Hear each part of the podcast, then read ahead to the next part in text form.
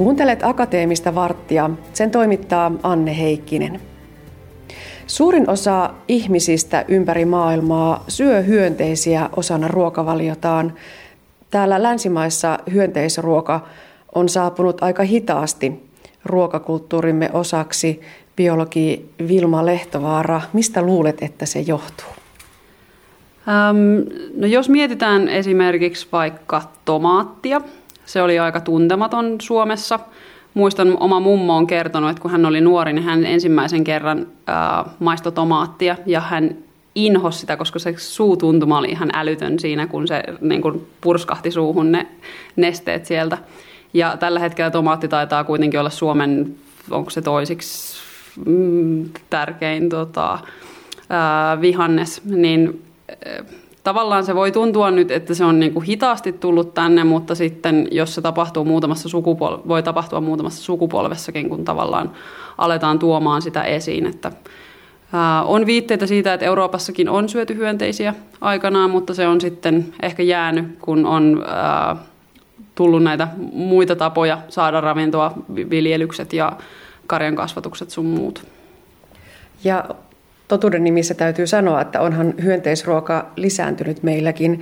Meitä saa erilaisia valmiita tuotteita, johon on lisätty hyönteisravintoa, vaikkapa leipää tai sämpylöitä. Ajatteletko, että se on ehkä meille helpompi lähteä liikkeelle sellaisesta tuotteesta, mihin se itse hyönteinen on ikään kuin piilotettu, kun että syödään sitä hyönteistä sellaisenaan? Joo, kyllähän se niin on, että niin kun se on hyvä tapa tavallaan äh, saada se ensikosketus siihen, että ei tarvitse nähdä sitä välttämättä sitä äh, hyönteistä kokonaisena, koska meidäthän on pienestä pitäen opetettu siihen, että hyönteinen ei ole syötävä, vaan se on nimenomaan jotain, mikä pilaa sen ruoan. Et siitä meidän pitää oppia pois ja tietysti jo sitten lapsille pienestä pitäen kasvattaa. Et se, on, se on hyvinkin pitkälti nimenomaan opittua, että niissä kulttuureissa, missä ne hyönteiset on osa sitä arkipäivää, niin siellä samanlaista reaktiota siihen hyönteiseen ei tule. Mutta saattaa tulla taas toisiin hyönteisiin, jotka on opittu, että ne on haittahyönteisiä. Eli se on niin kuin just hyvä esimerkki siitä, että se on vaan niin kuin, mitä meille pienestä pitäen opetetaan. No mutta miksi meidän pitäisi oppia syömään hyönteisravintoa? Ähm, no tällä hetkellä siinä maailmassa, missä me eletään, niin äh, lihan syönnin kasvu on niin valtava ja tulee kasvamaan tulevaisuudessakin, koska esimerkiksi Aasiassa, Afrikassa väestön kasvu on aivan valtava. Ja samaan aikaan siellä kasvaa se keskiluokka, joka sitä lihaa haluaa entistä enemmän. Eli pitäisi keksiä vaihtoehtoisia proteiinilähteitä. Toki kasviperäiset vaihtoehdot on tosi hyvä asia ja itsekin niitä kannatan, mutta ne ei vaan sovellu kaikille ja olisi hyvä, että olisi vaihtoehtoja. ja hyönteiset on sitten yksi hyvä vaihtoehto, koska niiden tuottaminen verrattuna tämmöiseen perinteiseen lihakarjaan niin on paljon ekologisesti kestävämpää monella eri mittarilla. Itse olet selvittänyt tätä hyönteisten syömistä ja hyönteisten kasvattamista, hyönteisten keräämistä Ukandassa. Miten tärkeä osa ukandalaisten ruokavaliota ja ihan jopa ruokaturvaa hyönteisravinto on? Kyllä se siellä isossa roolissa on, varsinkin maaseudulla. Et siellä syödään hyönteisiä. Ähm, iso osa siitä hyönteissyönnistä on semmoista lisää sen perusruuan äh, rinnalla. Eli se, me on siellä enemmän semmoista snacks-tyyppistä ruokaa, tai sitten, koska niitä hyönteisiä tosiaan kerätään sieltä luonnosta, eikä niitä kasvateta, niin se on sitten aina hyvin kausittaista. Et, et siellä on äh, Ukandassa varsinkin tämä senene, paikalliselta nimeltään ei Ruspolia difference hepokattilaji. Se on se, niin kun, mitä siellä pidetään kaikista tärkeimpänä ja herkullisimpana hyönteisenä, mutta koska se parveilee vain kahdesti, niin sit sitä saa vaan silloin kahdesti vuodessa, ja jos sitä esimerkiksi torilta ostaa, niin se on todella kallista, niin sitten se ei taas niin kuin kaikille sovellu, tai kaikilla ei ole siihen varaa, mutta sitten tietysti se mahdollisuus kerätä sieltä luonnosta on siellä maaseudullakin. Ja se, jos tätä hepokattia pystyisi kasvattamaan, eikä niin, että sitä kerätään sitä luontaisista populaatiosta, niin voisi auttaa myös niin, että esimerkiksi ei kerätä liikaa. Joo, kyllä se, se on, kun siellä on nyt muutaman kerran itse käynyt ja nähnyt sitä, että miten se kerääminen sieltä luonnosta on tehostunut, kiitos nykyteknologian. Eli siellä on tämmöisiä valtavia, valtavan voimakkaita lamppuja, joita yö, yöaikaan laitetaan esille, tai siis laitetaan semmoisen tynnyriringin keskelle, ja niissä tynnyreissä on tämmöiset aaltopelti seinämät, ja kun ne hyönteiset tulee siihen valolle, niin ne törmää niihin seinämiin ja putoo sinne tynnyreihin. Ja sitten kun niitä, niitä keräysasemia on niin kun tuhansittain siellä, niin kyllä sitä alkaa miettimään, että riittääkö niitä hyönteisiä enää, jos se kas, kerääminen vielä tuosta tehostuu. Mm. No voiko tätä hepokattilajia kasvattaa laboratorio-olosuhteissa? Päästäänkö sellaiseen massakasvatukseen? No nyt on siitä viitteitä, että kyllä sitä pystyy kasvattamaan. toki siinä vielä tekemistä on tässä kasvattamisen niin kuin protokollan tai metodin kehittämisessä, koska hepokattilajit ja heinäsirkkalajit, tai useimmat ainakin niistä, niin on kannibalistisia, eli ne syö toisiaan. Ne siis kyllä luonnossakin ne on isoissa parvissa, mutta sitten, että jos ne olosuhteet ei ole just optimaaliset, niin ne sitten helposti syö toisiaan. Eli siinä on tosi tärkeää sitten löytää ne aivan optimaaliset kasvatusolosuhteet, mutta myös sitten se kasvatushäkin ää, tai kasvatusyksikön sisäinen rakenne on semmoinen, mitä itse pidän hyvin tärkeänä näiden lajien osalta. Tosiaan selvitit Vilma Lehtovaara omassa väitöksessäsi perusedellytyksiä tämän hepokattilajin kasvattamiselle.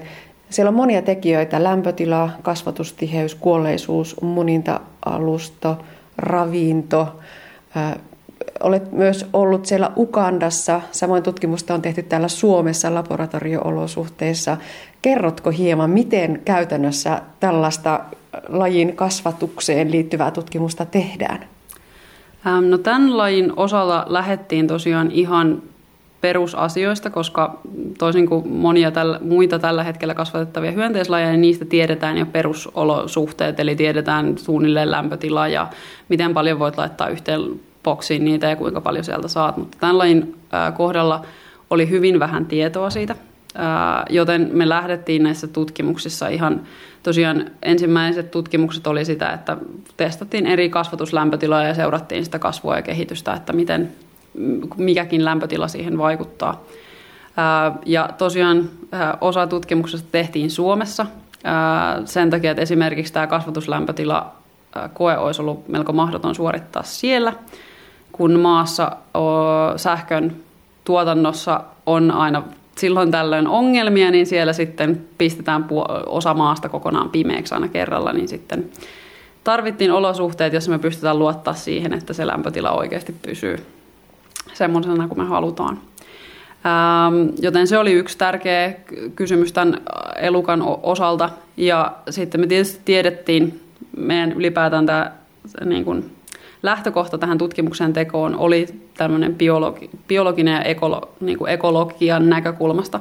Eli lähdettiin miettimään sitä, että mitä se otus tekee siellä luonnossa ja miten se sitten voisi kääntyä tänne laboratorio-olosuhteisiin. Eli esimerkiksi kun mietittiin, että mitä ravintoa sille voisi syöttää, ähm, niin se luonnossa pääasiassa syö heiniä ja hein, erityisesti heinien kukintoja. Eli siemenet on tietysti sille hyvin mieluisaa ravintoa.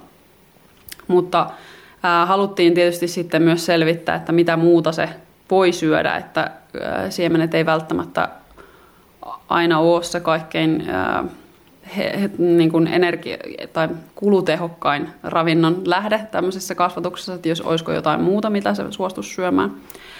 Ää, ja sitten tätä ruokatutkimusta tehtiin sekä täällä Suomen oloissa, eli meillä täällä se lähtökohta oli nimenomaan siinä, että se annettu ravinto, se sisältää tietynlaisia rasvahappoja. Ja haluttiin katsoa, että miten hyvin ne ää, siirtyy tähän otukseen. Tai valmistaako se niistä annetuista rasvahapoista jotain muuta rasvahappoja. Siellä Ukandassa tehtiin vähän samantyyppistä tutkimusta tämän ruoan osalta, mutta sitten keskityttiin niihin paikallisiin ravinnonlähteisiin, eli mitä siellä on helposti saatavilla ja mitkä voisi toimia siellä. Että täällä semmoisia ruoka-aineita, mitä Suomesta helposti saa, niin ei välttämättä saa siellä samalla tavalla ja toisinpäin itse asiassa. Ja sitten yksi semmoinen tärkein tutkimus oli tämä kasvatustiheys, jota ei tällä lailla siis hyvin vähän löyty siitä mitään tietoa. Et, ää, aikaisemmissa tutkimuksissa on vaan todettu, että niitä ei voi kauhean tiheessä kasvattaa, ää, koska se tuottaa ongelmia, mutta siitä ei ollut tehty minkäänlaista selvitystä, että mitkä asiat siihen vaikuttaa. Joten nyt tässä väitöstutkimuksessa saatiin sitten näiden nuorten nymfien, eli niiden niin sanotusti toukkavaiheen yksilöiden kasvatustiheydestä joku käsitys, mikä sitten on hyvä lähtökohta tuleville tutkimuksille lähteä kehittelemään sitä siitä eteenpäin. Hyönteisiä kasvatetaan näin massaolosuhteissa, myös meillä Suomessa. Maalikko ajattelee, että hyönteinen kuin hyönteinen, hepokatti kuin hepokatti, mutta että kuinka paljon niiden kasvatuksessa oikeasti on eroja lajista hyönteisestä riippuen? Aivan valtavasti. Et, et tietysti se, että jos on e- erilaisia esimerkiksi täällä meillä kasvatetaan kotisirkkaa hyvin paljon, suurin osa kasvattajista kasvattaa nimenomaan sitä, niin toisten sirkkalajien kasvattaminen on hyvin samankaltaista, eli siinä niin kuin voi toimia samat kasvatusmetodit.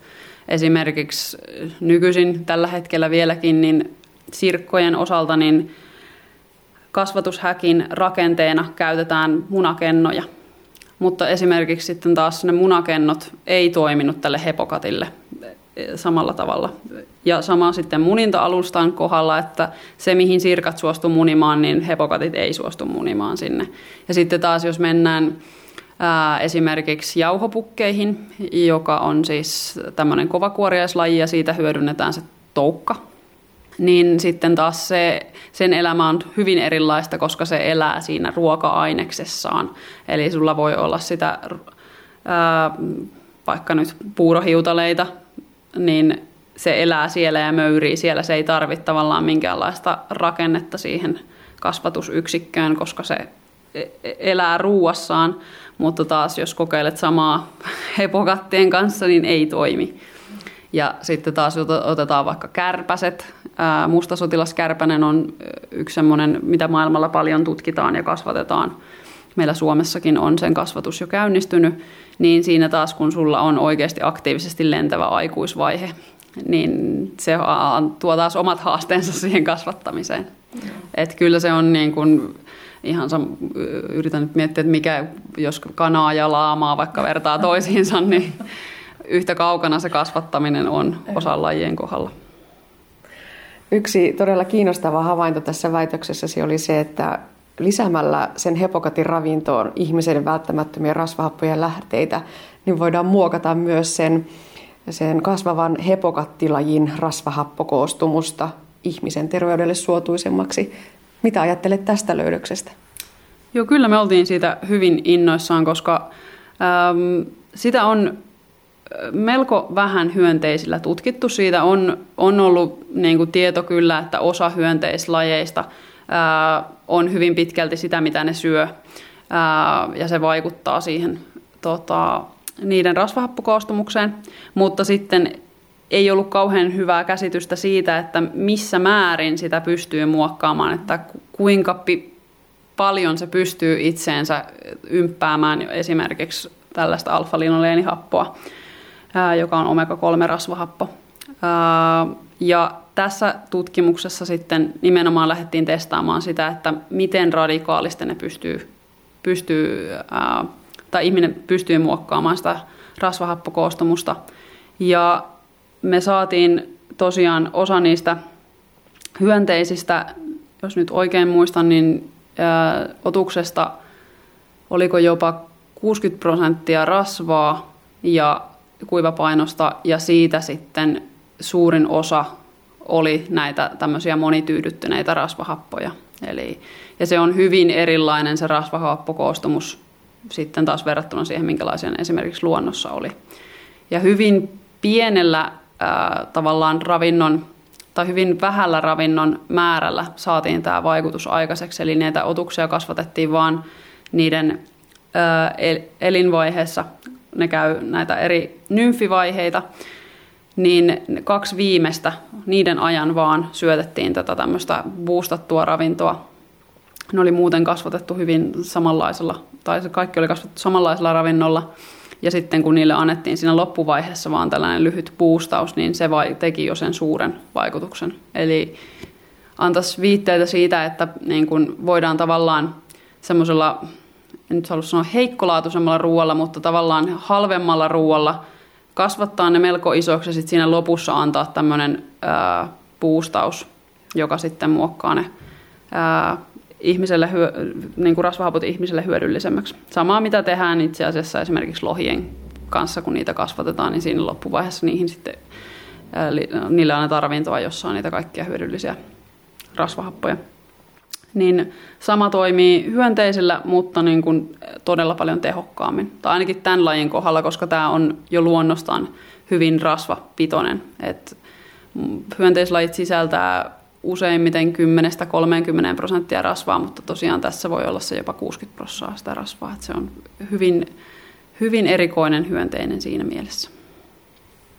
Hyvin erikoinen hyönteinen ja hyvin tärkeä siellä maassa, jossa sitä syödään, jossa sitä kerätään, jossa sitä todennäköisesti ja toivottavasti jatkossa myös kasvatetaan laboratorio-olosuhteissa. Millä tavalla tämän tuloksen tai tämän tutkimuksen tuloksia jalkautetaan sinne Ukandaan, jossa oikeasti tällä on merkitystä myös ruokaturvan kannalta? Joo, eli tämä väitöskirja työ ylipäätään on ollut osa tämmöistä isompaa ää, projektia, joka, jota on tehty yhteistyössä sitten Makerere yliopiston kanssa Ukandassa. Eli meillä on koko ajan ollut tämän projektin aikana ää, paikallinen professori ja sitten sieltä on ollut postokkeja ja jatko-opiskelijoita. Ää, joten sitäkin kautta se tieto jo tavallaan menee, koska hekin on niin kuin ollut koko ajan mukana tässä prosessissa. Ja sen lisäksi meillä oli sitten, kun tämä isompi projekti on tänä syksynä päättynyt, niin Tämän vuoden keväällä pidettiin sitten Ukandassa tällainen loppusymposium, jossa sitten näitä tutkimustuloksia vietiin sinne Ukandaan, eli kutsuttiin paikalle paikallisia tahoja, jotka on jollain tavalla tekemisissä ruoan, ruokaturvan kanssa.